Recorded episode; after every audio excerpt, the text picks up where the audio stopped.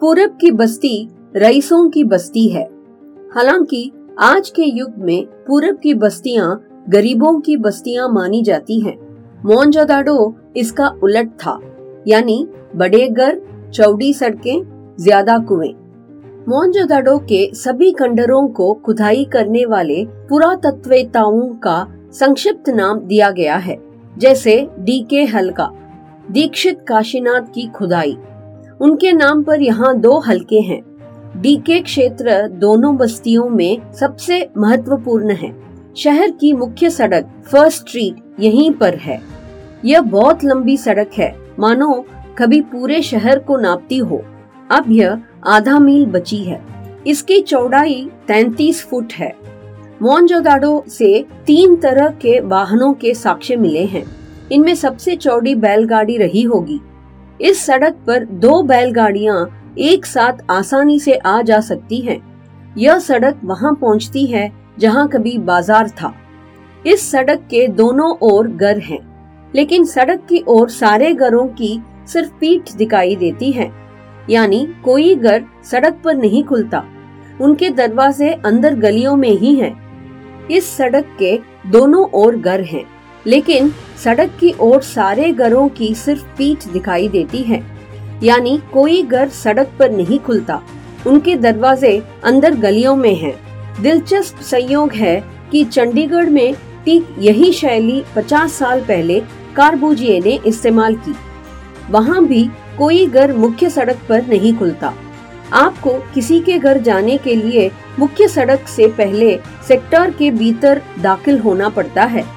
फिर घर की गली में, फिर घर में। क्या करबूजिए ने यह सीख मोहनजादड़ो से ली? कहते हैं, कविता में से कविता निकलती है।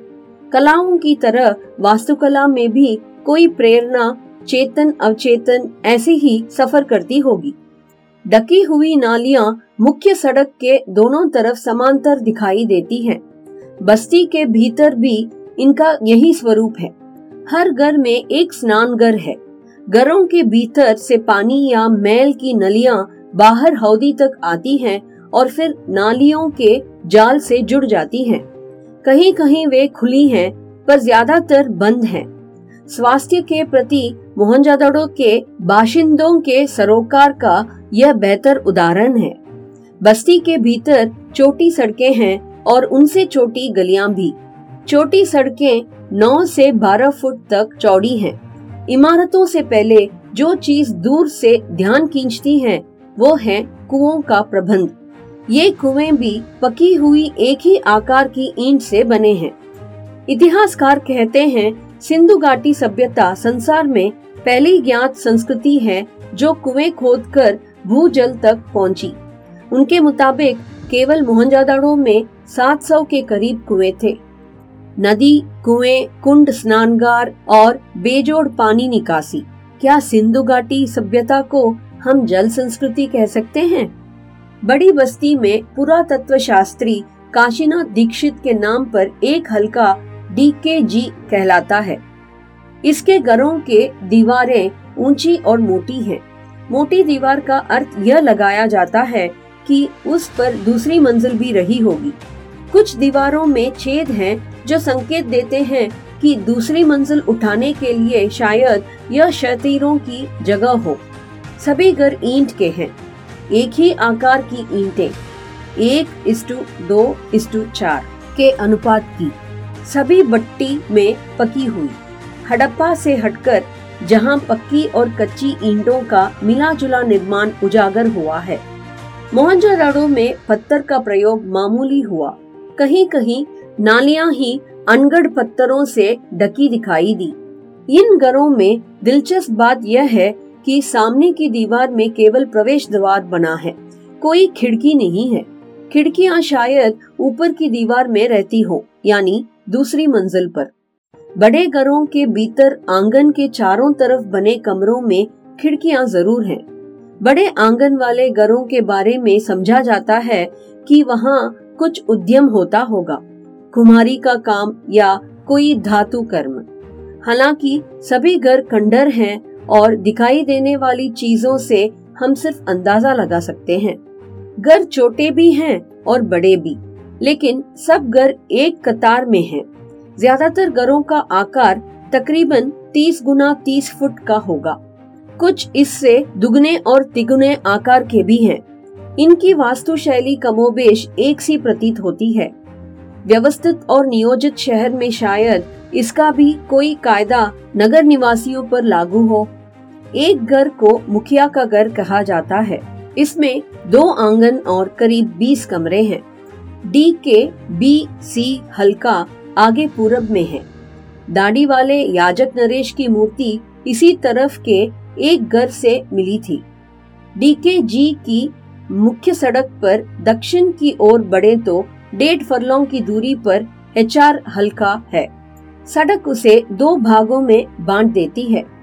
ये हल्का हेरोल्ड हरग्रीव्स के नाम पर है, जिन्होंने 1926-25 में राखालदास बनर्जी के बाद खुदाई करवाई थी।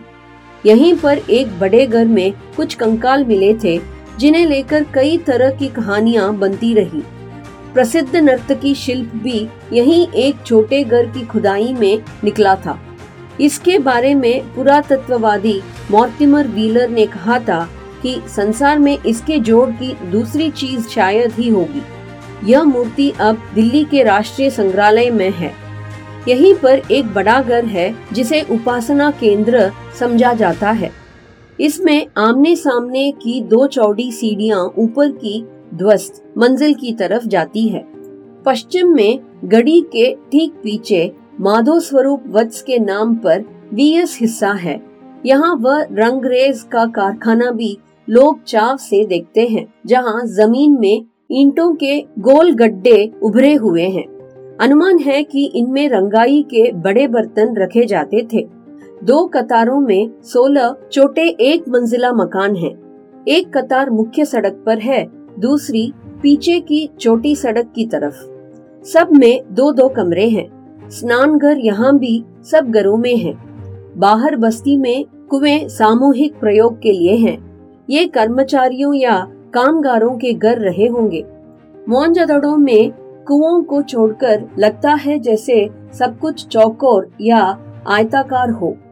नगर की योजना, बस्तियाँ, घर, कुंड, बड़ी इमारतें, टप्पेदार मोहरे, चौपड़ का खेल, गोटियाँ, तोलने के बाट आदि सब। छोटे घरों में छोटे कमरे समझ में आते हैं, पर बड़े घरों में छोटे कमरे देखकर अचरज होता है। इसका अर्थ तो यह लगाया गया है कि शहर की आबादी काफ़ी रही होगी। दूसरी तरफ़ यह विचार सामने आया है कि बड़े घरों में निचली, भूतल, मंजिल में नौकर चाकर रहते होंगे। ऐसा अमेरिकी नृत्य शास्त्री ग्रेगरी पोसल का मानना है।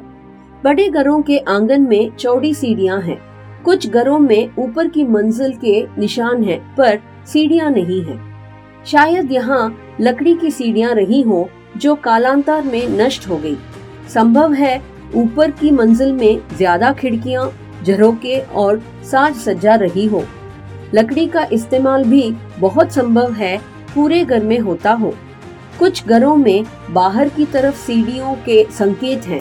यहाँ शायद ऊपर और नीचे अलग अलग परिवार रहते होंगे। छोटे घरों की बस्ती में छोटी संकरी सीढ़ियाँ हैं। उनके पायदान भी ऊँचे हैं। ऐसा जगह की तंगी के वजह से होता होगा। गौर किया कि मोहनजोदड़ो के किसी घर में खिड़कियों या दरवाजों पर चज्जों के चिन्ह नहीं हैं। गर्म इलाकों के घरों में छाया के लिए यह आम प्रावधान होता है। क्या उस वक्त यहाँ इतनी कड़ी धूप नहीं पड़ती होगी? मुझे मोहनजोदड़ो की जानी मानी मोहरों के पशु याद हो आए। शेर, हाथी या गेंडा इस मरुभूमि में हो नहीं सकते। क्या उस वक्त यहाँ जंगल भी थे? यह तथ्य स्थापित हो चुका है कि यहाँ अच्छी खेती होती थी। पुरातत्वी शिरीन रत्नागर का मानना है कि सिंधुवासी कुओं से सिंचाई कर लेते थे। दूसरे मोहनजोदड़ो की किसी खुदाई में नहर होने के प्रमाण नहीं मिले हैं। यानी, बारिश उस काल में काफ़ी होती होगी। क्या बारिश घटने और कुओं के अत्याधिक इस्तेमाल से भूतल जल भी पौंड से दूर चला गया? क्या पानी के अभाव में यह इलाका उजड़ा और उसके साथ सिंधु घाटी की समृद्ध सभ्यता भी?